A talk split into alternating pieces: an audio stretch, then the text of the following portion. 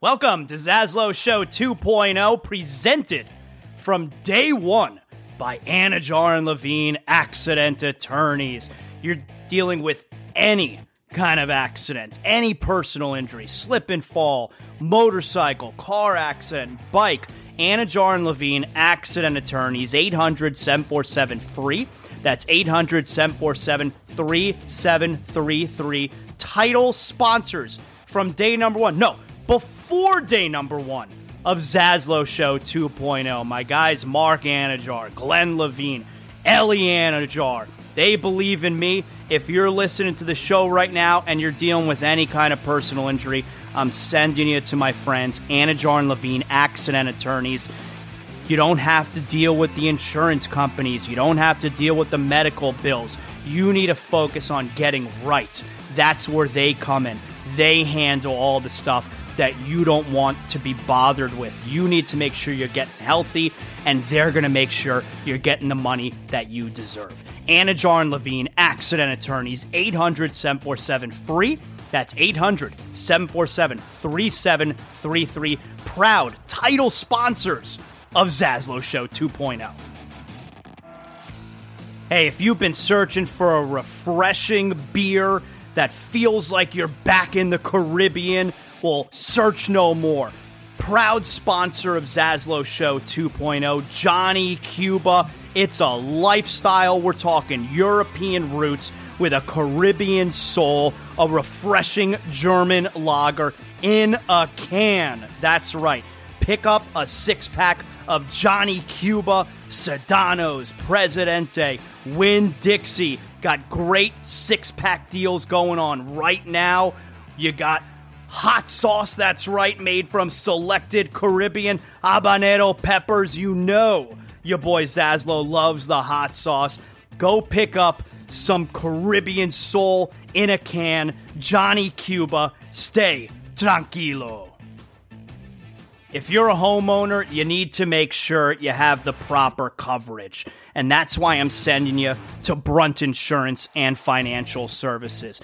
The Zaslow family uses Brunt Insurance and Financial Services because we know that if there's, God forbid, an issue with our home, we need to know that we're covered properly. From Pensacola to the Keys and beyond, Brunt Insurance and Financial Services delivers comprehensive insurance and financial solutions tailored to your needs. Since 2013, Brunt Insurance specializes in home and auto insurance. BruntInsurance.com. You could also check them out on social media at Brunt Insurance. Look, the market's confusing. Let Brunt Insurance sort it all out for you with their fully licensed staff, and they know the area. The Zaslow family uses Brunt Insurance to make sure that they're covered, and that's why I'm sending you to them as well. BruntInsurance.com, 954 589 2204. Welcome aboard.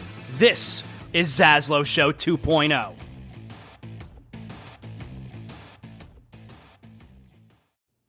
Welcome to Zaslow Show 2.0, presented from day one by Anidjar and Levine Accident Attorneys. You're dealing with any kind of accident, any personal injury, slip and fall, motorcycle, car accident, bike. Anidjar and Levine Accident Attorneys, 800 747 free. That's 800 747 3733. Title sponsors from day number one. No, before day number one of Zaslow Show 2.0. My guys, Mark Anidjar, Glenn Levine, Ellie Anidjar, they believe in me. If you're listening to the show right now and you're dealing with any kind of personal injury, I'm sending you to my friends, Anidjar and Levine, accident attorneys. You don't have to deal with the insurance companies. You don't have to deal with the medical bills. You need to focus on getting right. That's where they come in. They handle all the stuff that you don't want to be bothered with. You need to make sure you're getting healthy, and they're going to make sure you're getting the money that you deserve. Anidjar and Levine, accident attorneys, 800 747 free. That's 800 747 3733. Proud title sponsors of Zaslow Show 2.0. Hey, if you've been searching for a refreshing beer that feels like you're back in the Caribbean, well, search no more. Proud sponsor of Zaslow Show 2.0, Johnny Cuba. It's a lifestyle. We're talking European roots with a Caribbean soul, a refreshing German lager in a can. That's right. Pick up a six pack of Johnny Cuba, Sedanos, Presidente, Winn-Dixie. Got great six pack deals going on right now. You got hot sauce, that's right, made from selected Caribbean habanero peppers. You know your boy Zaslow loves the hot sauce. Go pick up some Caribbean soul in a can. Johnny Cuba, stay tranquilo. If you're a homeowner, you need to make sure you have the proper coverage. And that's why I'm sending you to Brunt Insurance and Financial Services. The Zaslow family uses Brunt Insurance and Financial Services because we know that if there's, God forbid, an issue with our home, we need to know that we're covered properly. From Pensacola to the Keys and beyond, Brunt Insurance and Financial Services delivers comprehensive insurance and financial solutions tailored to your needs. Since 2013, Brunt Insurance specializes in home and auto insurance. Bruntinsurance.com. You could also check them out on social media at Brunt Insurance. Look, the market's confusing. Let Brunt Insurance sort it all out for you with their fully licensed staff, and they know the area. The Zaslow family uses Brunt Insurance to make sure that they're covered, and that's why I'm sending you to them as well. BruntInsurance.com. 954 589 2204. Welcome aboard. This is Zaslow Show 2.0.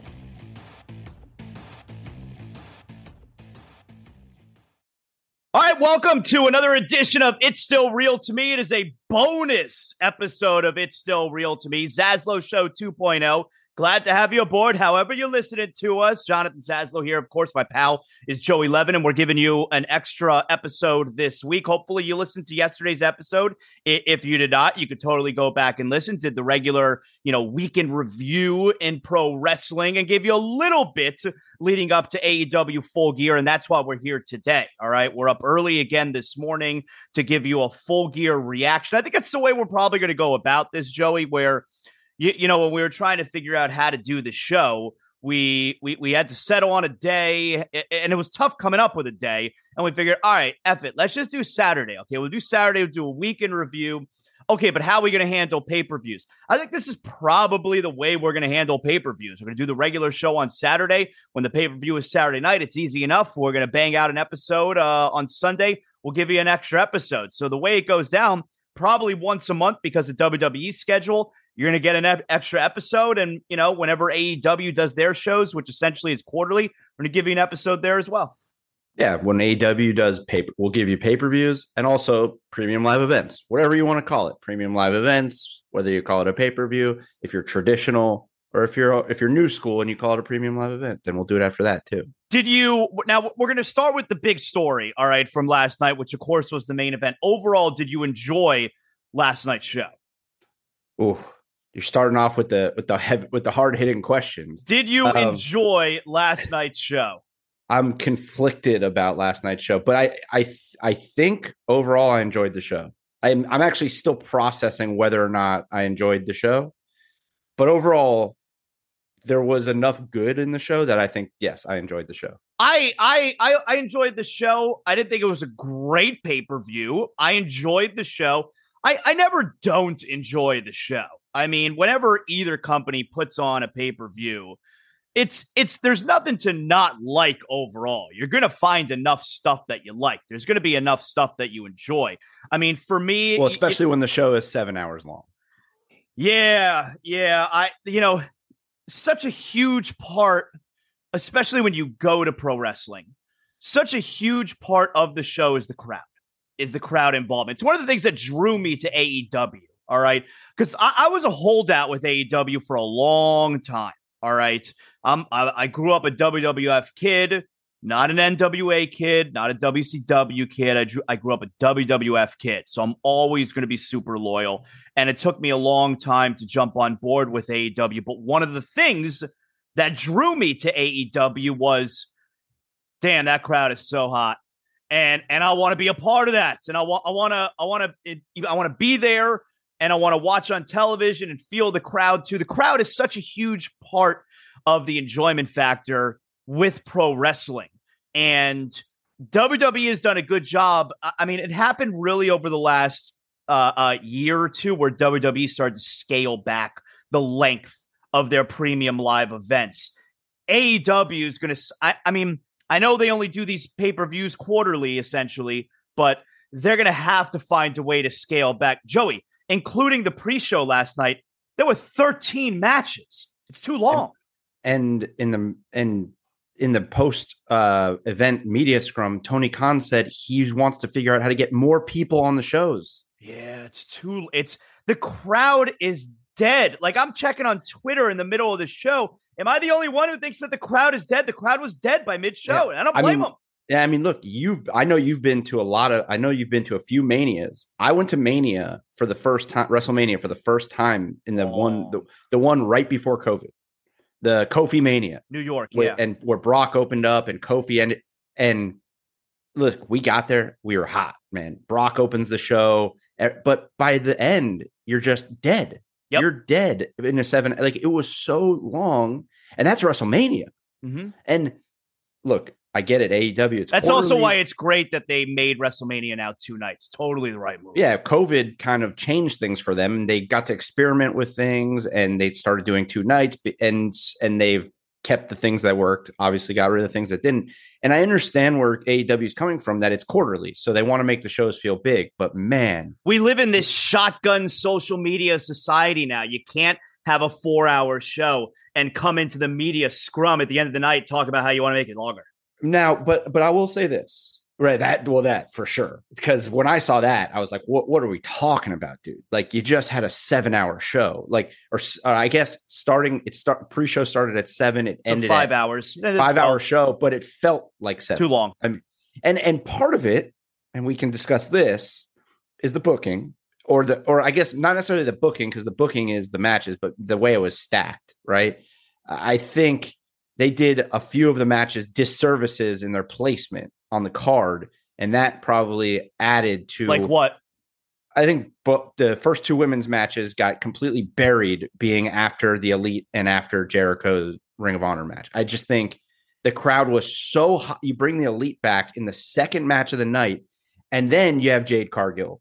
It just the crowd was. I mean, they they were. How can you not? We'll talk about the elite the show is about that that crew the company is different when they're around the energy in the room is different when that crew is around and they come back and then you have a title match right after with with the T, with the TBS title. Yeah, and you're gonna have some type of come down match after those guys are out there, and the come down then, match ended up being the TBS title. Right, and then you follow that up with the four way title, the Ring of Honor match, which was awesome. Then you follow that up with Paige's mat, first match back. it's interesting. Looked, Each you, you women's know. match was a come down match. Yeah. And, and, then the third one with Toni Storm and Jamie Hayter, which was my favorite part of the night, uh, was after the TNT title match which, with Joe which Wardlow and Hobbs. Which I didn't love the ending, but I thought was a great match. Yeah. Yeah. All three women's matches were essentially come down matches. I didn't even notice that. You're right. That's interesting. Um, okay, let's let's get to the big story. All right, from last night. The big story from last night is obviously the main event. All right.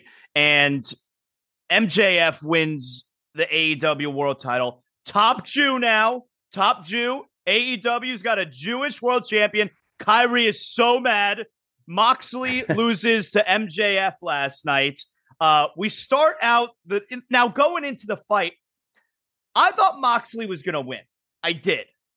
But overall, I, I, think the I think the mo is you got to find a way. If Mox if, if MJF's going to win, you got to find a way for him to win, but keep him heel. Because he went into that match babyface and essentially he played the whole match babyface, and you can't have MJF the MJF era MJF's title reign.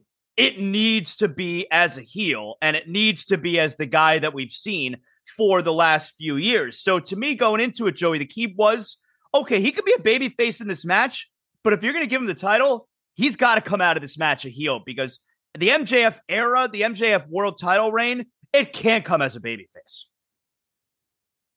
I agree, and I we we we talked about this yesterday briefly when we were talking about the week, and we were talking about his promo afterwards, whether we bought the this right. whole gimmick, the right. shtick, what right. was going on with him, and we were both kind of like, I don't know if I buy it, and I I think I mentioned I was like I think I mentioned the firm maybe coming out and doing something, but I mentioned yeah, I, but but I mentioned like I feel like something's going to happen here where he's ends up winning or he ends up still a major heel now. But I but I'll say this I still don't think he's a heel. Like I still think the crowd loved it. I think the crowd because in, in, the match the crowd turned on Moxley very quickly. yeah, but MJF's going to rectify that on Wednesday night. The crowd loving it. Like you get him on the microphone and and the crowd's eating out of the palm of his hands. Like he's going to rectify that situation himself. Yeah, but isn't it isn't it sort of to the point with MJF, kind of like with Roman, where when you're so good, no matter as you can try as hard as you want to be a heel, the crowd's just going to cheer for you. I mean, we'll see. Like, you know, he comes out and, uh, you know, he talks about uh, Brian Pillman's mom should have swallowed, you know, then the, the crowd's going to boo, you know? I mean, he yeah. he has a way with them where he's going to say the right things to make them hate him, you know? So I, I, I look, it's going to be a testament to how good he is where the crowd wants to cheer for him is he still going to be able to get them to boo him? Like we're going to we're going to see how good he really is now, right? Yeah, and I think one way to do that, obviously doing, you know, the the mic work, but also and we'll see where he's at, but you get you need somebody like Hangman Page. You need somebody that the crowd has been behind from day one that they just love so much that they will hate MJF for running that guy down, right? So it's not Moxley anymore. Moxley, obviously, now it seems is probably going to take a long break, which he needs, and come back probably full heel. Maybe he'll wear those red sweatpants all the time because that made me hate him. And uh, and we'll see what happens with him. But they need somebody to go up against MJF that the crowd loves more than MJF, that they feel a connection to, and maybe, I mean, Hangman would be the obvious choice, I think, at the moment, but he's still on concussion protocol or whatever it is. Uh, but somebody that would help. I mean, I'll to, tell to, you, to uh, I'll tell you, Jungle Boy comes off a big win. Crowd's not going to boo Jungle Boy. If he, yeah, I got, yeah, Jungle Boy. I, I, like. I don't know if he's there yet. Do you think he's there yet? To well, remember, I mean, he a, he fought he fought Kenny Omega for the title. What was it like a year and a half ago? Like he's had a world title match. He's been in the picture. Uh, crowd's not going to boo a Jungle Boy. Yeah, I just think Jungle Boy is going to get completely destroyed by MJF in any back and forth situation. I just I, I think he still needs a mouthpiece. Oh and right, you're t- okay. So you're you're talking about from a microphone standpoint. Gotcha. Yeah, I just think like you know if you're going to build that as a gotcha. feud, if you're going to build that as a feud, they're going to have to go toe to toe on the mic. And if he doesn't have like Christian as his mouthpiece, or uh yeah, Christian. because that's how you bring back the heat on MJF. You know he's going to talk about Luke Perry being dead. I mean that's how right. that's how and I, do it. And yeah, and I actually think they need to lean a little more into him being Jack Perry and start going away a little bit from Jungle Boy. And they, actually in the post in the media scrum, uh, one of the uh, reporters asked him about you know having Jack Perry now part of his name and Jungle Boy, and he said he likes that it's organically becoming more Jack Perry, but he he doesn't mind having Jungle Boy as his nickname because that's what it's always been. But he likes that it's organically being brought into the storyline. So I think the more they lean into him being a real human and not some guy from the jungle, the more he can become elevated to like a top of the card status. He's going to have to get rid of those stupid sideburns, eh, which I think will look. Look, we're. I'm going to think those are an me, ode to his father. I know, but they just look. I mean, I, is that what it is? And do we know uh, that Dylan McKay had the sideburns? I understand that, but uh, have the announcers ever said that? The announcers don't explain shit, so I don't know what is the is a the Taz and Tony Schiavone are too busy having their little inside jokes on commentary and not explaining what the hell's going on. like, tell me that. If they told me that, then I would I'd be okay with it. But right now, he just looks like he has goofy sideburns. Listen, Zaslow showed 2.0 audience. You're going to understand real quick the aesthetics are everything to me. I'm going to call these guys out when they look silly, and I think the the sideburns look silly. So, can we talk for a second here before we talk about everything that took place in the match? MJF comes down to the ring. He asks the woman sitting on the rail if he can motorboat her boobs. I've never seen anything like that before. I think I missed that. I think I missed. You didn't part. see him do he when he's walking down to the ring. There was a woman, tall blonde woman, big boobs, kind of sticking out. He says something to her, and he motorboats her. Now, I think we're all assuming that what he said was, Can I do it? Can't, like, whatever. He said something to her, and then he totally motorboated her. It's unbelievable. I've never seen anything like that. Right, I guess I'm gonna have to go back and you got to go and- back and watch. He told, he motorboat, and it wasn't like did he do that or did he not? It was in plain view for everyone to see. He motorboated this woman with huge boobs.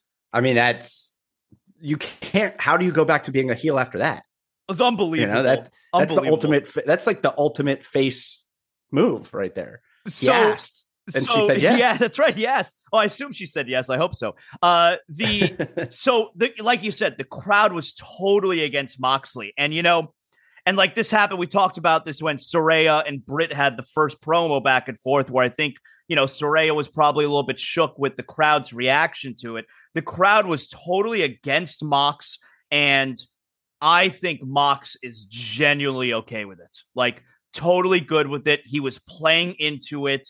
I don't think I, I think a lot of performers, I think a lot of wrestlers can get totally thrown off their game if something like that happens. And I think Mox totally leaned into it and was totally cool with it. Yeah, he I don't know if it was planned and they kind of understood like this might happen, but he rolled with it. And he, I mean, Love he that. was flicking off the crowd. He was, I mean, he was be, he was a straight up heel the whole. He played the heel almost within the first two minutes of the match. Yeah, uh, it, it, he he did a he did a great job for what they needed to do. Uh, I thought they both came out of the match looking good, and I thought I think it sets up for him to take some time off and come back as a monster heel monster heel. So, what's going to be the explanation on Wednesday from Regal? Like, is the Blackpool Combat Club done now? Moxley's going to go away for a little bit. Regal's obviously not with them. And you had, I mean, look, I mean, that's what they do because they're fighters, but Bryan Danielson and and Claudio Castagnoli, like they were going against each other. They were fighting each other in their match, which is what they're supposed to do. So is Blackpool Combat Club just over now? Yeah, that's I actually have that in my notes while I was taking notes during the show. Uh, two things a little pat on the back because as soon as uh, Bryan Danielson and Claudio started going at each other in that match, I looked over at my brother and I said, "Oh, so Regal's going to turn on Moxley tonight, and Blackpool Combat Club's done." I think like I, I, I, I, was just like, I, I, think it's done, and I have it in my notes like question mark, are they done? But it, I mean, they're only the Blackpool Combat Club because of Regal. Yeah, so uh, they got to be done. Yeah, are any of them from Blackpool, if not Regal? I, I it, is Regal even from? I mean, he. Is, I mean, at right? least like a buy it. yeah, like I assume yeah. he is. Yeah, I don't. Yeah, I don't know, but like, yeah, I, I get they got to be done. First of all, it seemed for the last few weeks that they were done. Uh, Moxley hasn't been associated with those guys for weeks, like like on TV. I haven't seen him do anything. And Wheeler with, Yuta is never around. Right, and they just seem and and they've had these things back and forth where uh, Wheeler went he he kind of went after Bryan Danielson in, in a backstage interview and they were yeah. arguing with each other and where's Claudio? And then all right so they're done. they they had the segment yeah they had the segment at the end of I think it was at the end of Dynamite or Rampage where they were still kind of feuding with Jericho Appreciation Society and there was a big brawl and and Moxley never even came out. Like they were all brawling with each other. So I just I kind of figured this is it was heading that way for a while they're done uh I like MJF winning. The show is super interesting now. Wednesday, you have to tune in. You have to see what he's going to say. I'm sure he'll lead off the show. Um, and now you got a, uh, you know, for for a promotion that I think needed a little bit of a kickstart. and and a lot of it has to do with the elite not being around for the last couple months. Uh, now they become really must watch again, right? See, you know what direction we're going with with MJF as the top guy.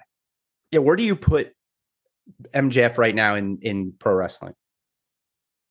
I think he's as good a heel as there is. I don't know any uh, other way okay. to put it. But be, besides from heel, heel, face, whatever, like if you were just ranking, let's say your top five, does where is he? Yeah, to me, he's there. To, to me, he's three.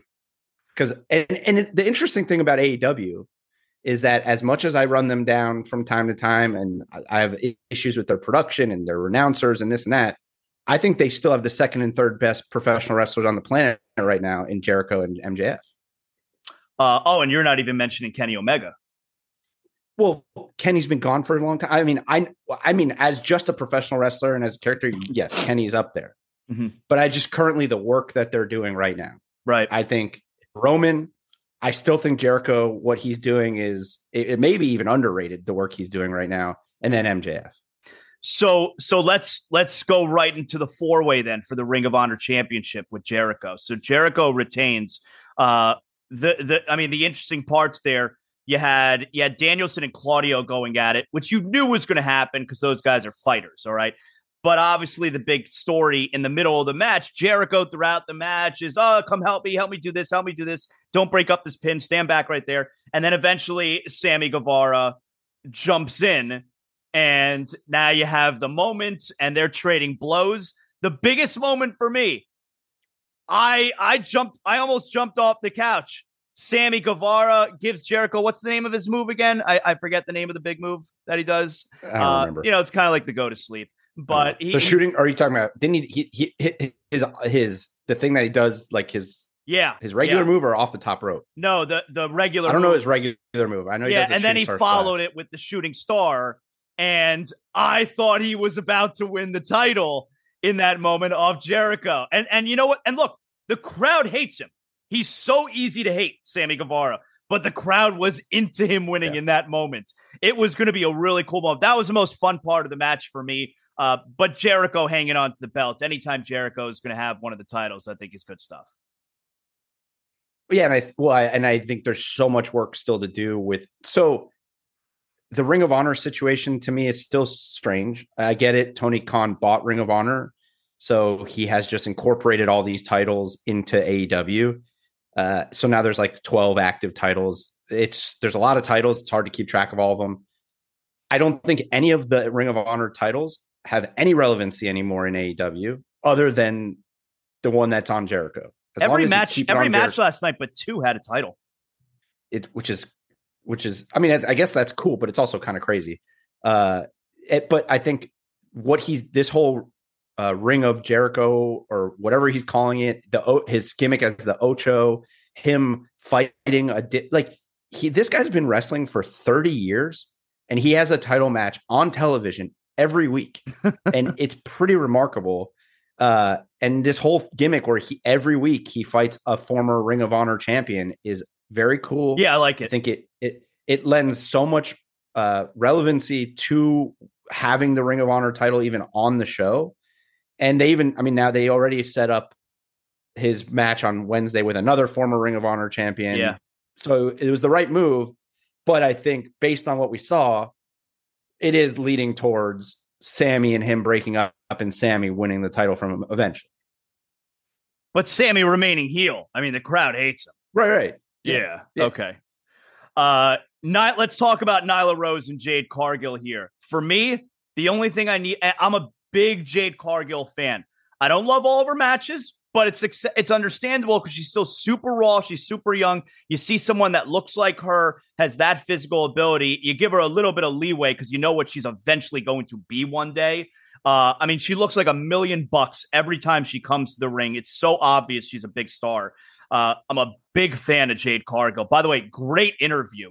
She, I've had her on Zaslow's show before. She's super sweet and an excellent talker. Great interview. Yeah. And she came to the ring. She's Cheetara from Thundercats. I don't know. You're a little bit younger than me. Thundercats, my favorite cartoon growing up. She's Cheetara at from Thundercats. She was a dead ringer. It was a great getup. She looked fantastic last night. For me, the only thing that needed to come out of that match, I didn't even need it to be a good match. The only thing that I needed to come out of that match was for Nyla Rose not to be the one who ends the streak. So for Jade Cargill to win there, that's that's good for me. Um, I didn't understand coming out in the lowrider. I obviously I understand Vickie Guerrero is Eddie Guerrero's wife. Like I I, I get that, but what yeah. does that have to do with Nyla Rose? What what does Eddie Guerrero's lowrider um, have to do with Nyla they, Rose? They, well, I when so the whole since Nyla Rose joined up with Vickie Guerrero, they've kind of had this like lie, cheat, steal kind of gimmick going she on. Stole she stole the, the title. T- she stole the title. She's a, she's with Vicky. Vickie taught her how to have that little bit of like uh, do anything to win gimmick. So I I think that it's just like the nod to Eddie everything's a nod to Eddie in wrestling. Yeah, like, like right. A, I, maybe that's a lot of, of nods to Eddie. Maybe that's part so. of what bothers me is not everything needs to be an ode to Eddie Vedder in every Eddie Vedder. It's a Eddie Guerrero in every promotion. I, I, think that's part of maybe that's part of what is because I mean every time I got Dominik and Rey Mysterio on my screen, we're doing tributes to Eddie Guerrero. And look, Eddie Guerrero's amazing, all right, but you know, it, not every week do uh, do we yeah. need to do tributes to Eddie Guerrero. It was the yeah, it was the same thing with Sasha. She, every every match she ever had, she's there's so if you watch, if you go, she's always doing some kind of nod to Eddie Guerrero. Like, oh, we get it, she, he's your favorite, right? but yeah, like, every time, every yeah. time, it's uh, I know there's a lot of nods to Eddie Guerrero.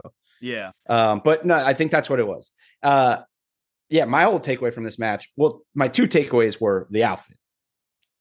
Big big fan of the outfit. Yeah, Jade, Jade Cargill's outfit. Stunning. She's she's amazing. Um, I love her. And just that again, I think, well, I think we, we know Britt is the top woman in that company. She's the best. Jade is a close second, and they are not giving her. I, they're just not doing anything for her. I, the, they they're not making that title seem super important. They definitely don't play up the streak nearly enough. Like, why have a streak if you're not gonna like pump it up. Is like, there the, is there someone in the promotion right now who you can look at and say that's the girl who's going to end the streak?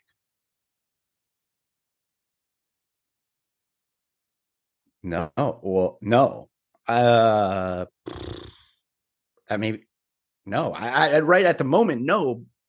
Britt at some point like I don't know well, I hope. I, I, I, I, look. I'm a big fan of Britt Baker, but I hope not. Like the whole point in this streak has to be you're giving that moniker to someone, someone who who can use that forever. Like Brock Lesnar, we could we could argue Brock Lesnar needed it, but Brock Lesnar forever is the guy that broke the Undertaker streak. So whoever they do this with, yeah, but like, like you're gonna be able to say forever. The, but but we, yeah, but we we've talked a little bit about how uh, AEW is uh, showing some signs of being WCW ish. Um, and WCW did a really did a pretty poor job of breaking Goldberg's streak. So hopefully, you know, I mean, hopefully there's a plan, but you, just I would tell know. you, I don't know how they're going to book it. I would tell you if she didn't win last night, and I, I I thought she would win, and she did. If Jamie Hayter did not win last night, I would have said Jamie Hayter can be the one to break Jade Cargill's streak. But you know, she just won the title yeah, last night. But so I don't, don't know because I I, I don't.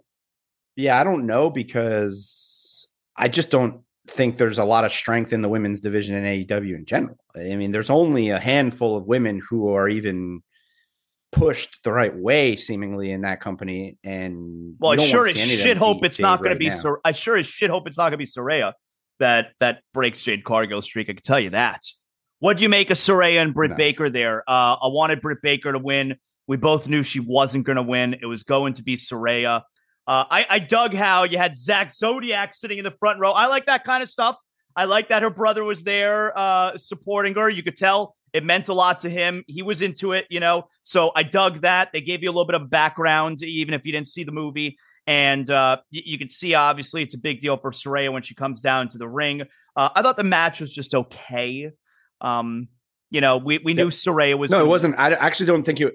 I, I didn't think the match was particularly good, and I think Saraya even said after in the post scrum, like Britt carried me. She she like alluded to that. Like she's she looked gassed like two minutes into the match, and yeah, that hurt. She not? And, and I get it. She's been gone for five years. She hasn't wrestled in five years, so that's fair. But yeah, the match wasn't great. It's okay. Um, it, it was it was what it was. It's I, I they had I guess they had to do it because they built it. I don't think we expected much from this match. Did uh, did we really? I, well, I know, think the thing that I was surprised about going into this match, it was fairly clear that Britt Baker was doing babyface promos. She was hundred percent working as a heel in the match, and I was surprised about that. I thought she was like I thought they were heading in a direction where she's going to be a babyface. They're clearly not. Yeah, but that also kind of indicates to me that they want Paige to be like one of their top baby faces, and they're going to try to force it to to get us there. I don't know if we'll get there. I just don't. She's going to have to get past this whole I've been gone for 5 years and I'm and I'm nervous on the microphone. She she or I and actually I don't even remember back when she was active. Was she that was she ever good on the mic? Like I don't really I mean she was yeah, okay. I mean, yeah, not at first, but she she was fine. She was fine. Obviously yeah. not at first, but she was fine. Yeah, I'm I just I guess I'm trying to remember if Paige was as big a deal as we're remembering. I, I just I don't know. Maybe she just doesn't do it for me now. I don't know. Uh, let's talk about the acclaimed and Swerve and Keith Lee. They break up, obviously. Uh, Swerve, Swerve likes you know, and and they they made a note of this in the promo leading up to the match. Swerve's all about doing anything to win. You know, Keith Lee's the wrestler. Swerve's the guy who's sneaky and he's going to do whatever it takes. And that played a big role in the middle of the match. Keith Lee was not having it. Swerve smacks him. Keith Lee leaves and watches the rest of the match on the runway. And I was actually thinking in that moment because Swerve was trying to hold them off, the two of them, for a couple minutes. And I was thinking, hold up a second. Is it po- what would happen if Swerve won and then he's got to come back to Keith Lee? Hey, man, we're the tag champs now. You're not going anywhere. Like, I was wondering if that was a direction they were about to go in, but you know, the acclaimed end. That would have been interesting, actually. That actually would have been interesting. I, I didn't even think about that.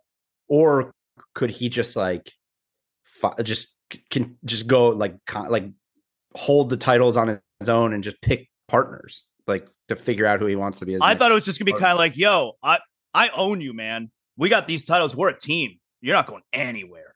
But but the acclaimed win. Uh, the acclaimed are a lot of fun. I don't think any, you know match is fun. Yeah. The acclaimed are fun. Everyone loves. I it.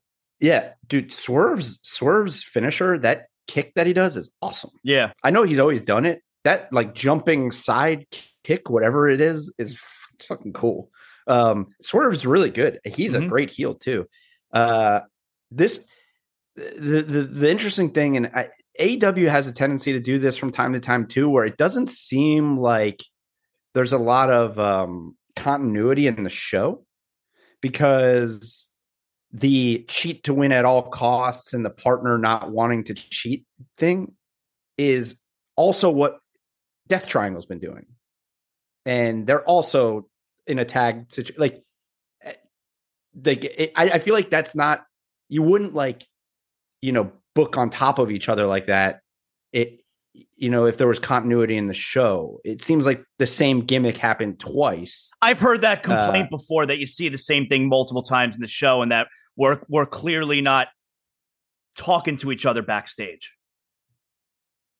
Yeah that's that's my only like i've heard that i mean before. if i guess if you call it yeah, I guess if you call it an issue, maybe it's an, but it's not a huge issue, but it's just interesting that I've seen it a few times. Um, but, and I will, uh, by the way, I, I know yesterday I was kind of like harping on how AEW constantly shoves these older guys down our throats, and they did it again last night.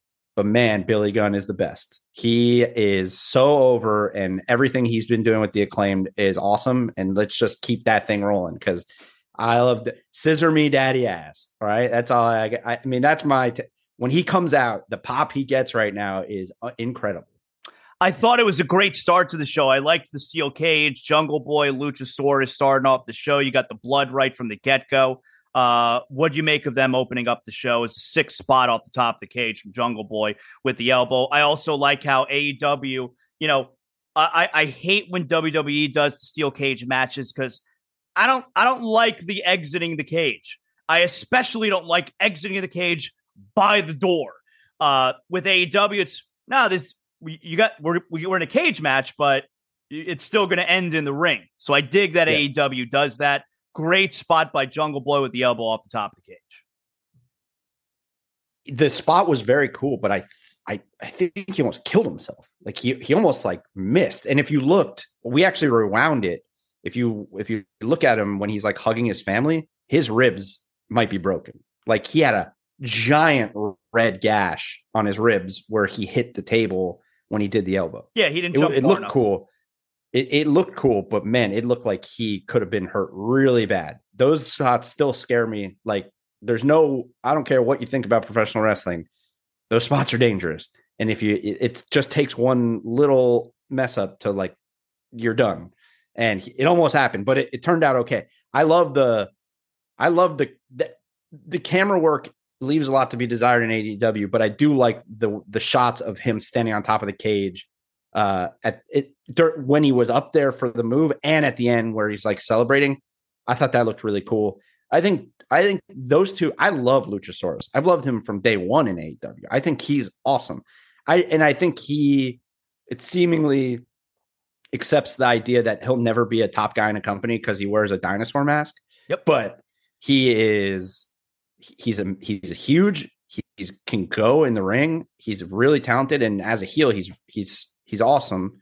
Um, I don't know what's going on with all that physio tape on his back. He needs to get that f- fixed, I guess, because he's got that guy. He's a he's an unbeatable dinosaur with a ton of physio tape on.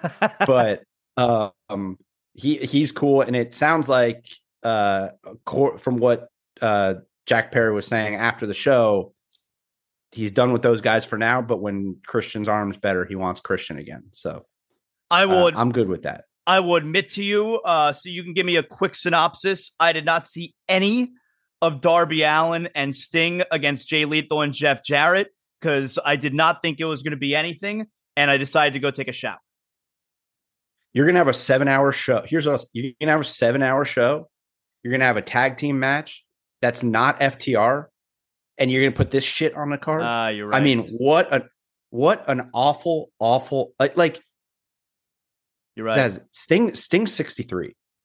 Sting is 63 years old. Why is Sting wrestling? Sting is 63 years old. Why is he wrestling in jeans and a sweatshirt? Did he do? What? Was there a crazy Sting spot? I mean, that's his thing. Yeah, his he did. Now. He, ju- I don't remember what it was, but he jumped off of something, and it, it was just like I think he jumped wow. off the rail onto Jay Lethal. Like he, yeah, I, that's what it like was that, in the right? crowd. Yeah, that's it his was, thing now. Now I will say this: something great did come out of this. Shout out to my brother again, Satnam Singh, aka Greater Khali. Okay. um, that guy is actually pretty good. Yeah, he, doesn't look awkward when he huge. walks around. Like he usually guys no. that are that big are a little awkward looking. He doesn't look awkward, dude. He had a spot where he just like, brought, like took Darby Allin like a child and just tossed him onto the onto the ramp. It was he's pretty cool. I like Satnam Singh. Is he ever going to fight? I, think, I don't know what the, I don't know what their plan is there, but this was this was the perfect example in AEW of why like why in 2022 are Jeff Jarrett and Sting? Why do I need to see this? Like why do even Jay Lethal, who I, I actually think Jay Lethal is great and he's had some classic moments in wrestling. He's old. Like for for wrestling stand like he's kind of old. Mm-hmm. And this like you put older guys with younger guys to elevate them. Does Sting elevate Darby Allin? I think Darby. That's my big problem with that right now. Is I think Darby's being held back. Like I'd like to see Darby do one-on-one matches and just be the focus be on him. I think he's being held back. Early days of AEW, it seemed like Darby. Oh, Darby was, was like the... he was a star, right? Like I wasn't yeah. watching early days of AEW, but for, but I knew who Darby Allin was because everyone was talking about him. But you know why that was? Because he was he was in programs with guys like Cody and Jungle Boy Boy and Sammy Guevara, and yeah. it was like these incredible one-on-one matches where it's like Darby will do anything. I think he's being held does. back. Yeah, but this whole Sting thing, it's just it's not great. The match was a mess. It was just from from the start. Jeff Jarrett. I, did, did you know Jeff Jarrett's like the director of business development for yeah. AEW? Yeah. By the way, Jeff Jarrett. Why is he, Jeff Jarrett? Jeff Jarrett looked great. By the way, looked really. He good. did. He did. He he looks good for 55. Looks great. But I don't need him wrestling. I don't need him wrestling. I don't even need him on my screen. Like Jay Sanjay Dutt is a great mouthpiece. Jay Lethal's a great mouthpiece. They need Jeff Jarrett. Yeah, but neither of them say slap nuts. Come on. Neither That's of them true. say slap nuts. All right, so let's move along here, Joey, to the to the TNT title. Now, to show you how confusing having all of these titles out there is to me, I had no idea leading up to the match. So you got Hobbs, Joe, and Wardlow. I had no idea which title was on the line. I didn't know what title they were fighting for. You know, I didn't realize that Joe's title is not the one that's on the line. It's Wardlow's TNT title. Like I had I had no idea. So I found out that it was Wardlow's TNT title. Uh I I dug the finish. I I I liked the finish. I'm cool with Joe winning both those belts.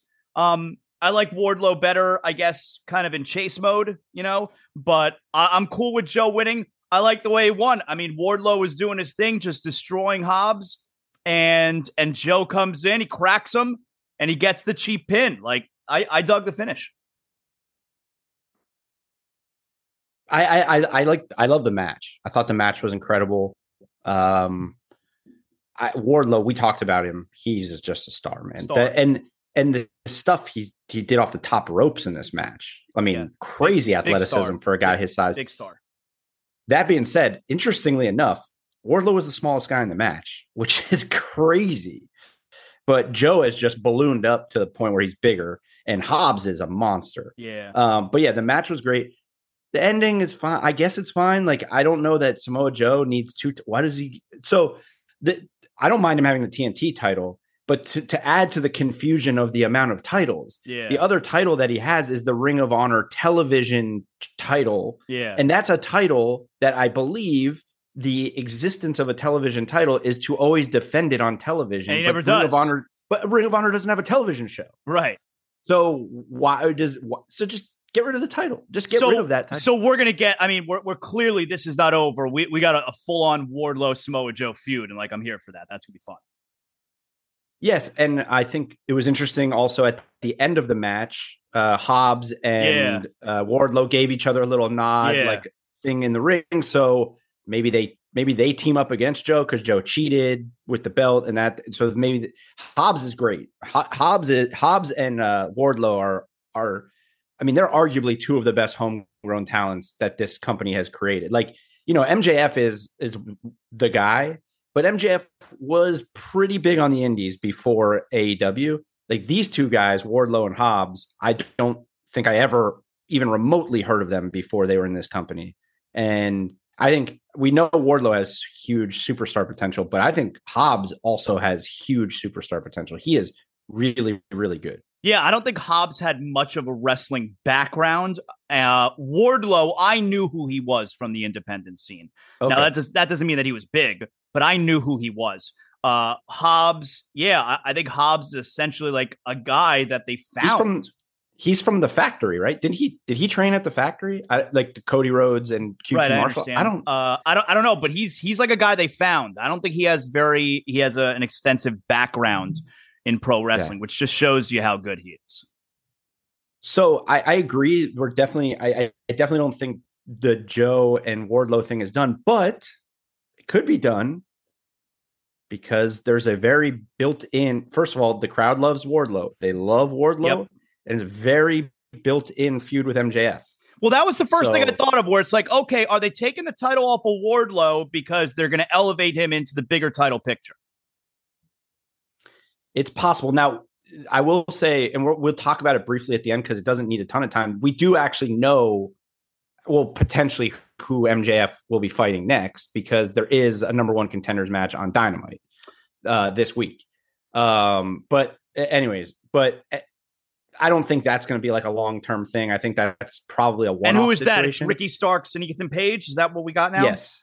Yeah. Okay. Yeah. Um, and we we'll talk about briefly the pre-show, but yeah, Ricky Starks won his match against Brian Cage, so now it's Ethan Page and Ricky Starks on Dynamite for who will fight uh MJF at Winter is Coming, I think is the name. Well, of so the we event. gotta we gotta figure it's gonna be Ricky Starks. I mean, they're gonna throw him a baby face and a baby face the crowd's really behind these days.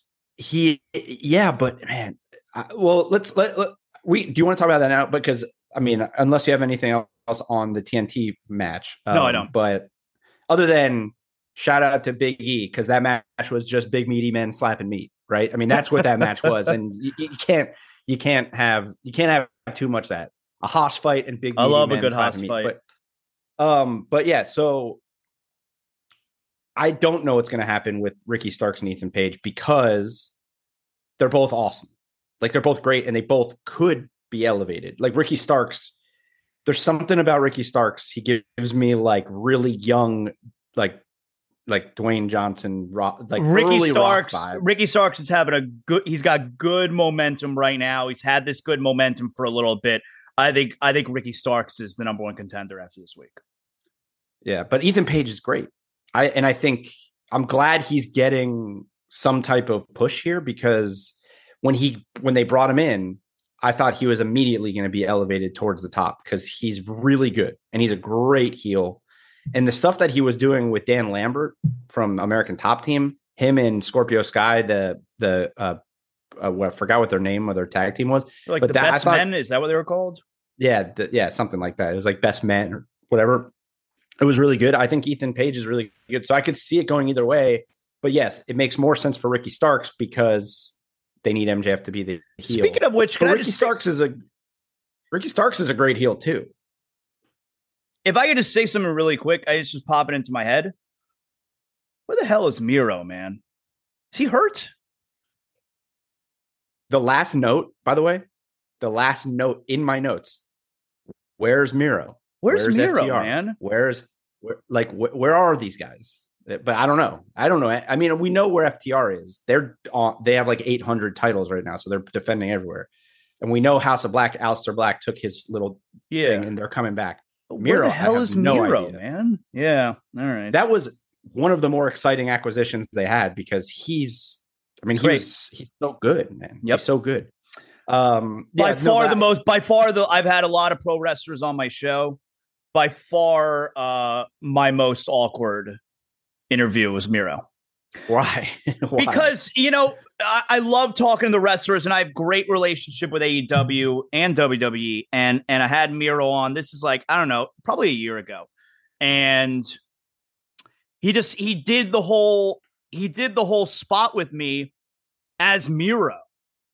You know, like there was mm. no in gimmick. Was, he was in gimmick. He was totally in. He was in Miro mode, and so I did get a really good quote out of him, which made all the rags, you know. But other than that one quote I got out of him, I couldn't get anything out of him because he was just he was full on Miro, and I, I couldn't get behind the scenes on anything. So that was kind of that was a tough spot to do with Miro. I want to hit on real quick here, what my, and we'll we'll wrap it with the elite because that's you know probably the second biggest story of the night. But my favorite part of the night was Jamie Hayter. Jamie Hayter winning the title over Toni Storm. Uh, I like Toni Storm NXT a lot. Toni Storm AEW hasn't been doing a whole lot for me. I mean, just not a whole lot for me. And I like the organic momentum that Jamie Hayter has built. I like everyone being behind her. Uh, I think she is fantastic. And I thought the match was really good. I can't believe how many false finishes there were. I just I was, I was oh oh like like for the last five minutes of the match, and I actually cheered when she ended up winning when she got the pin. It was really I thought it was the best moment of the night. I really dug it. Yeah, I I thought it ended up being a, a great match. The first like ten minutes though was like a little slow. It took a, it took a while. Um, they just they, for some reason it felt like they didn't have like they weren't really in sync in the beginning.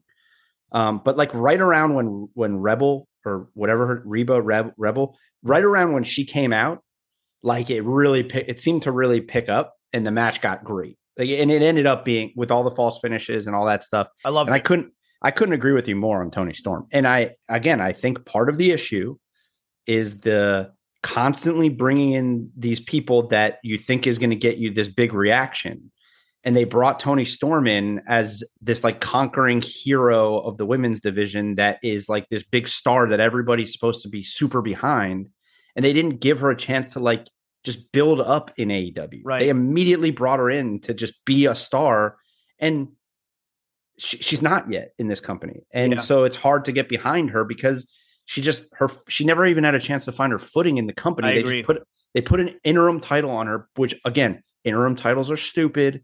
Even in the post in the post scrum, Tony Khan said, "I'm still evaluating the Thunder Rosa's situation." Dude, evaluating what? yeah, eva- it's it's a fake title. There's nothing to evaluate. Just do whatever. All right, there's nothing to evaluate. Yeah, interim titles are dumb. But anyways, yeah, they put the interim title on on her, and it was hard to get behind her. Whereas on the complete opposite side, you have Jamie Hayter, Yeah, who's been crushing it, and I'm they've built fan. her. They've built her into what she is, and that's why you get behind her because she's been doing great work in this company for a while Yep. now, and now she's now she's deserve getting what she deserves. And now you got that dynamic of Jamie Hayter having the belt right next to Britt. You know, Britt wants that belt. You, you got a whole built-in storyline, which they've been teasing for like a year anyway. Uh, so I, I, I, that was my favorite part of the night was Jamie Hayter winning. For me at that point, it's like, all right, I enjoyed this show. I got something really cool out of it. yeah, it ended up. It, it ended, I was a little nervous that we were just gonna have three women's match that were kind of duds, but that redeemed it. Uh, Yeah, it the was ending good. of that match and the way it went down definitely redeemed it. I thought it was interesting that Britt, you know, obviously when Britt comes out, it becomes bigger and the crowd gets behind it because they love Britt. And it's it is it will be interesting to see where how it plays out in Yep. terms of them out on eventually turning on each other because Britt was like all in on her winning and celebrating, and they were they seemed cohesive to end it. So we'll see where how they eventually turn it because that's that's got to be where it's headed. Uh, it's definitely where it's headed. They've been teasing it for long enough. Yes. And and finally here, second match of the night, the Elite and Death Triangle. The Elite come out. I was, I mean, I know it's the Elite and it's not the Young Bucks. I was kind of bummed with the entrance. You know, they came out to Kansas's "Carry On My Wayward Son." All right, uh, I wanted to hear Super Kick Party. Yeah, It's been two months. I like I was a little bit bummed that we didn't get Super Kick Party, but the crowd loves them. They were super pumped. Kenny Omega looked like a million bucks. He, he looked yoked. great. He is absolutely yoked. Like he, He is jacked up right now. great. Yeah. And the match was fun. I thought the Elite were a lock to win the match. So that was a nice surprise that Death Triangle won because I, I like just continuing to guess what they're going to do with those guys. Yeah, I think uh, it's the Wayward Sons thing is interesting. I think there's something tied in there. I think there's something with their new personality or gimmick that Wayward Son is something that the And they were the si- bu- they were all three of them singing the lyrics the whole time. Or way into it.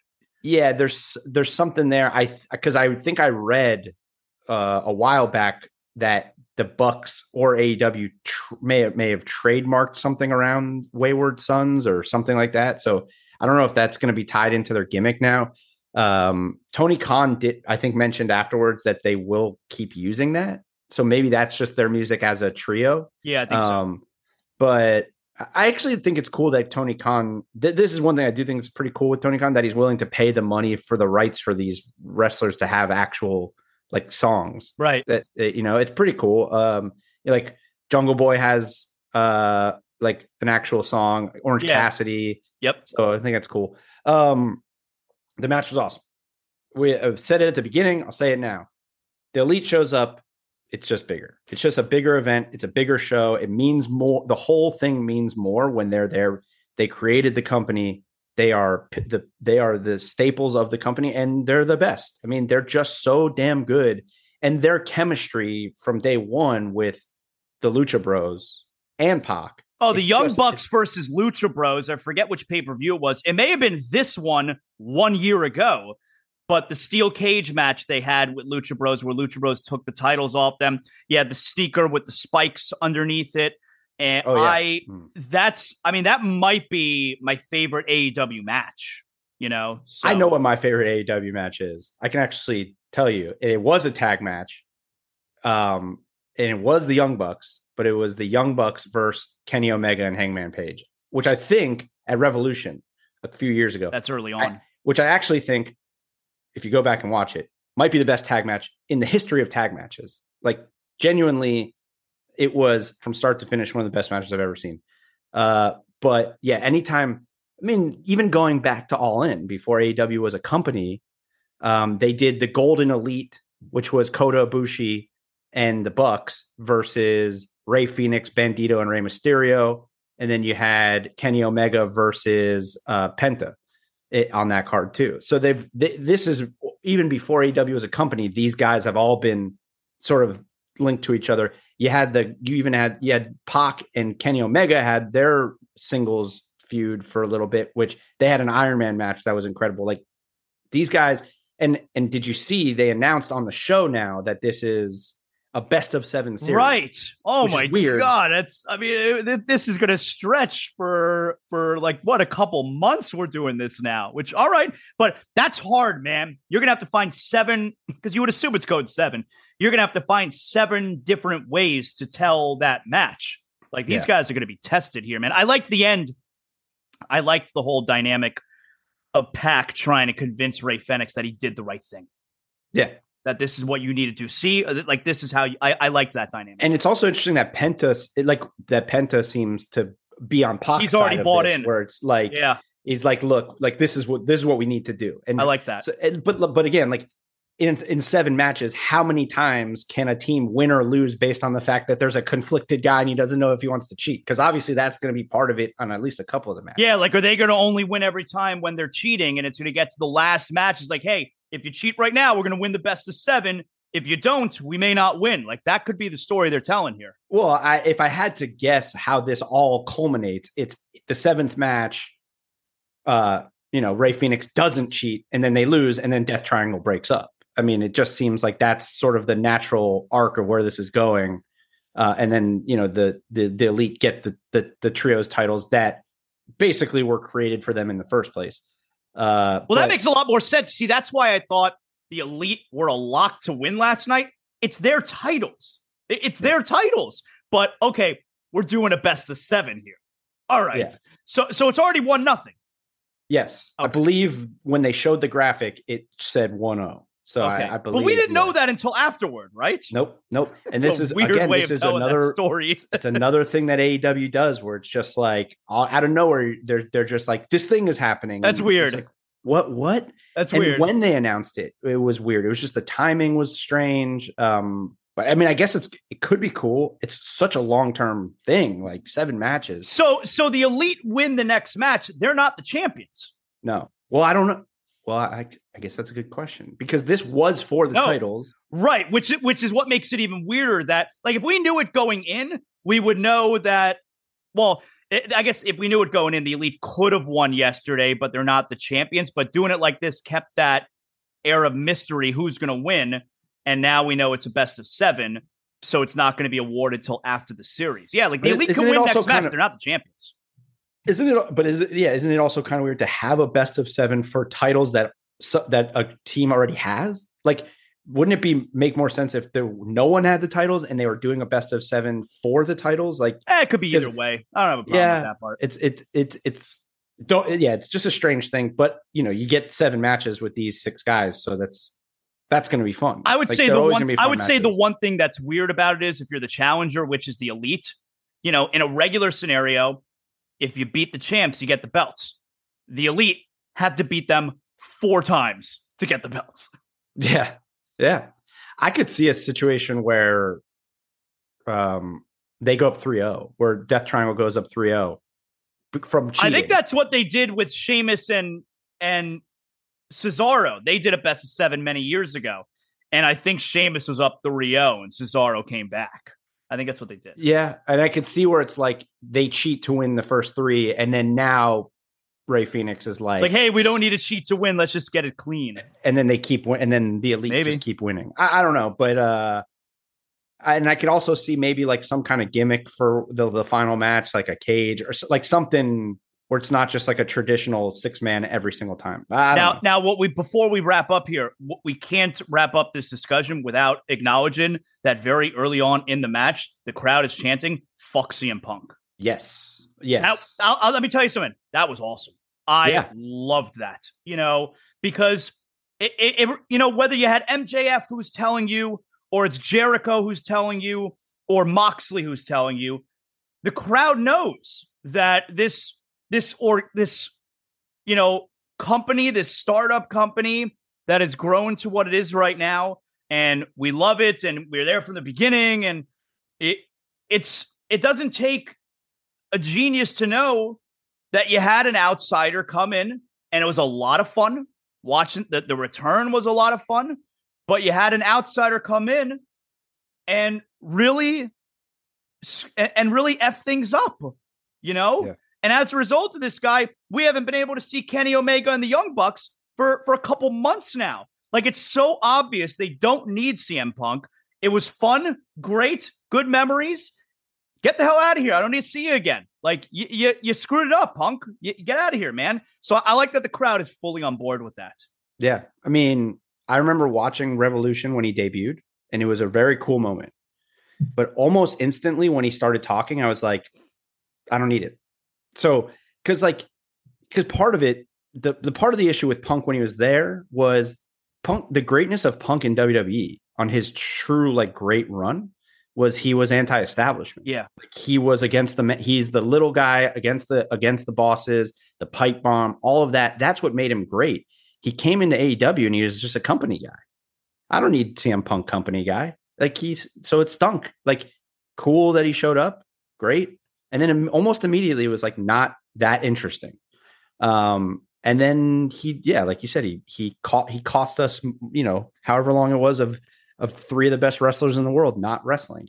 Um, and also, um, and the whole thing with Hangman. I mean, like, who the, who the hell has something bad to say about Hangman? You know, seems like he seems like genuinely like the one of the nicest guys in like Period. He just seems like a nice dude. Yeah, guy's a high school. Te- guy's a, yeah, he was a high school teacher. Yeah, get um, out of here. Uh, I will say, like with the belts, if the elite never get the belts, I actually wouldn't have a huge problem with it. I, I think there's different scenarios with belts. Like sometimes the belts are should be elevating the person holding the belt. Sometimes the person elevates the belt. Like right now, Rollins elevates the U.S. title.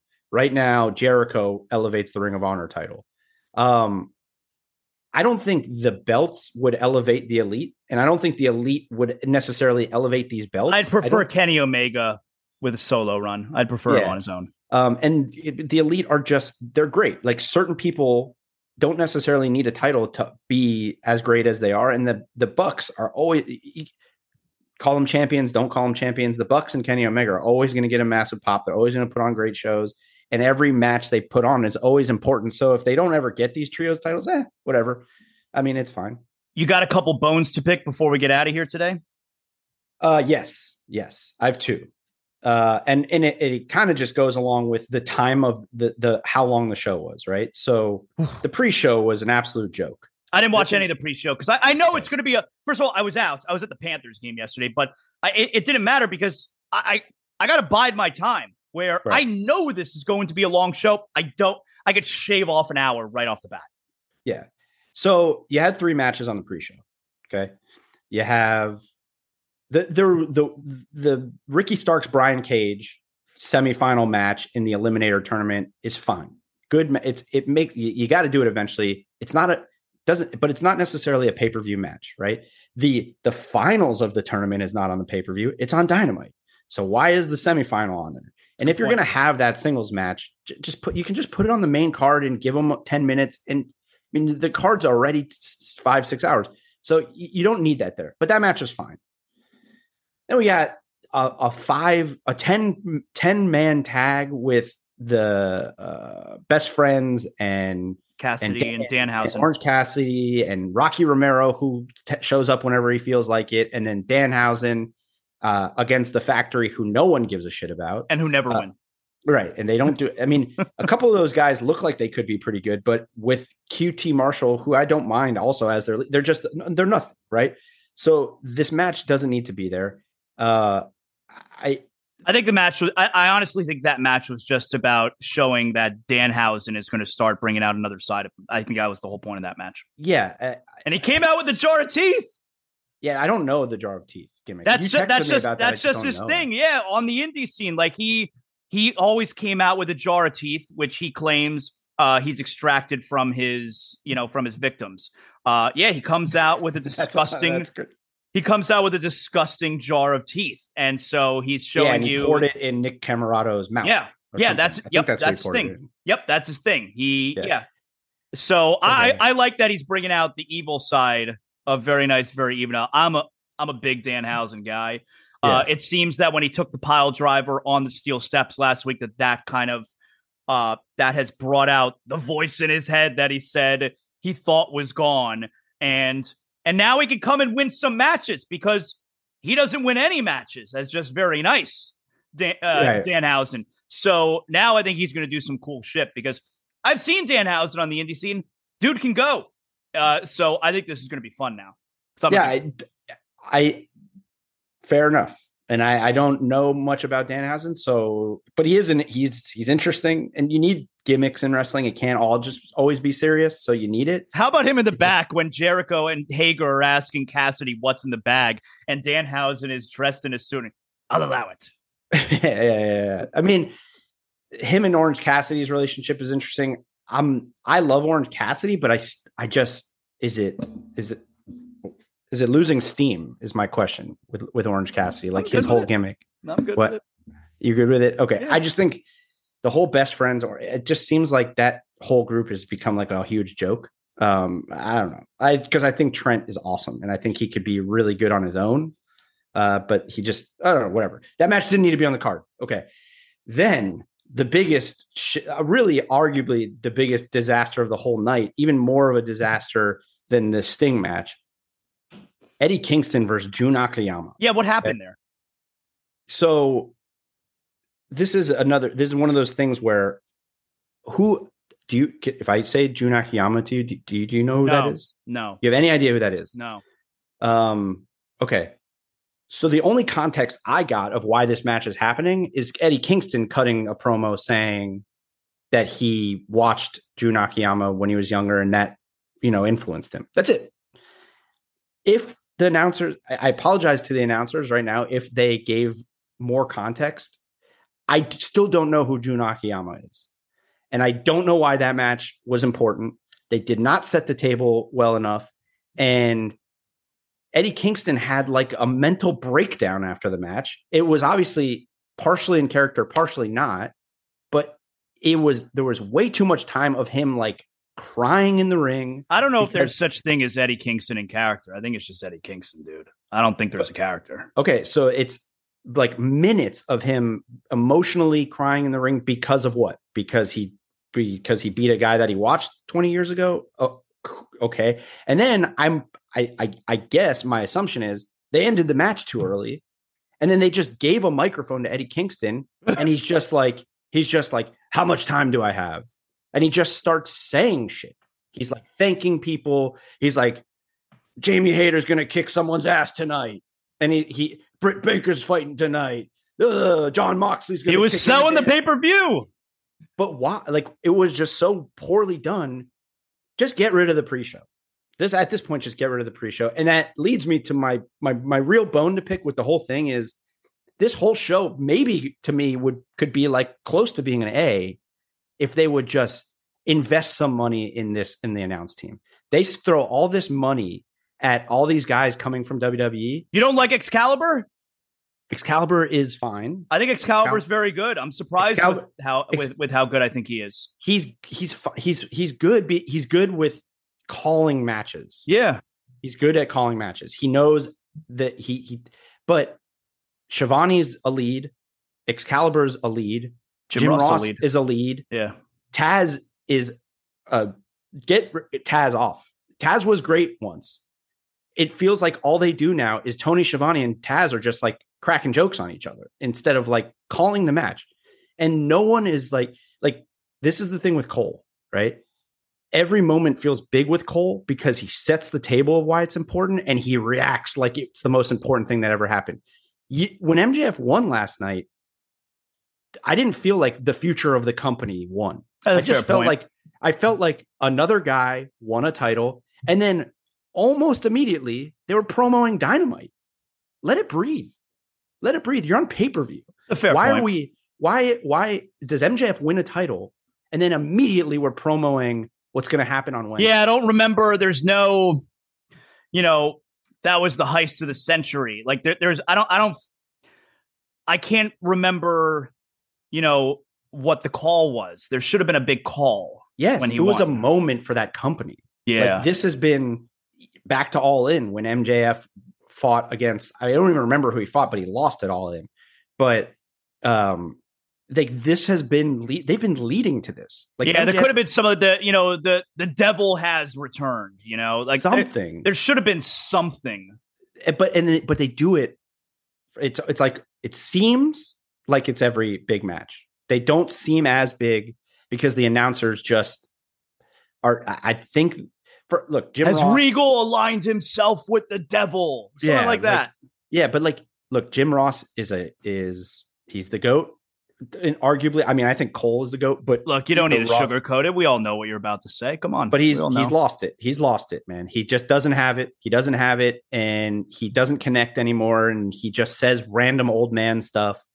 Uh Schiavone's oh is fine, but Schiavone's is Schiavone's up there. Like the perfect example is I was reading uh, an interview, Tom Hannifan, who Yeah. formerly what was Tom he? Phillips. Tom, Tom Phillips in in WWE was discussing how he loves calling uh, impact matches with Aiden English, who now goes by another name, but uh, you know Aiden English, who was in WWE.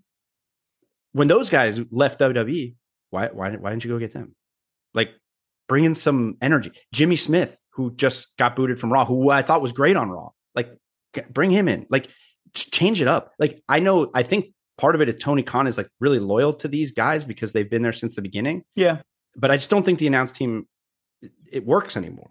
So like Excalibur's I, I I agree. Excalibur is really good. I think he's good. But but there's too much like like back and forth during matches where like they someone flubs and then they're just talking about how that guy messed up. And it's like, I get it. That's entertaining every now and then. But I, I just there's so many times where I don't feel like I know the context, particularly when these New Japan guys, DDT, Pro Wrestling Noah, Pro Wrestling Joshi, like these people come in and they treat it a lot of times, to me at least, it seems as if we're supposed to know who this guy is.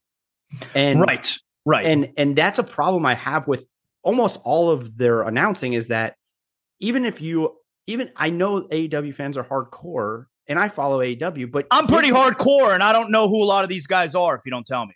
Yeah, it just set the table for why these matches are important or why it's important that this person's here. Yeah. Renee Young does a backstage interview with some guy from I think from New Japan or uh, where who's now in AEW. Okay, cool. He's a he's in AEW. But why is it important that he's in AEW? Tell me something about this guy that makes me care that he's here. If not, then just keep building the guys that you already have because you have great talent on the That's roster. fair point. That's a Yeah. fair They point. just don't do it. I just they don't do a great job of it, and it hurts the product. Like it just makes it seem less important. And if you're only gonna have four pay per views a year, every moment of the pay per view should be important. Joey, this was a fun weekend, man. Yesterday, Yeah. I thought we did a good show. Recap it. If you're listening right now, you could, you know, yesterday's not dated. We recap the entire previous week, and uh, and we give you a bonus episode this week with reaction to AEW Full Gear. So I think we got a fun week here coming up because not only are we going to get the uh, the fallout on Wednesday for Full Gear, but starting tomorrow night, we got the last Raw before Survivor Series War Games. This is a big week in pro wrestling, man. Yeah, so that means we got another two episode weekend next weekend. Yes, and it's Saturday night, I believe. War games, right? So we can do the same drill Saturday, Sunday. Perfect, Yes, sir. love it. Yep. Uh, excellent job here, Joey. Man, we'll uh, this was fun, and we'll do it again next weekend. Yeah. Yep. Yes, sir. Thanks. All right, so everyone, make sure make sure you tune into Zaslow Show 2.0 tomorrow, and otherwise, it's still real to me. We'll talk to you next Saturday. You know what that means.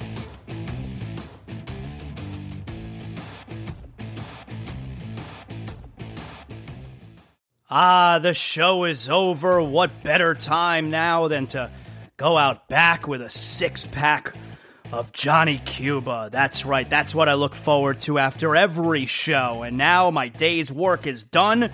I got a six pack of Johnny Cuba. We're talking European roots with a Caribbean soul. I'm going to sit outside by the pool here at the Zaslow Mansion and just enjoy the rest of my day. Having a Johnny Cuba makes me feel like I'm right back in the Caribbean. We're talking a refreshing German lager in a can.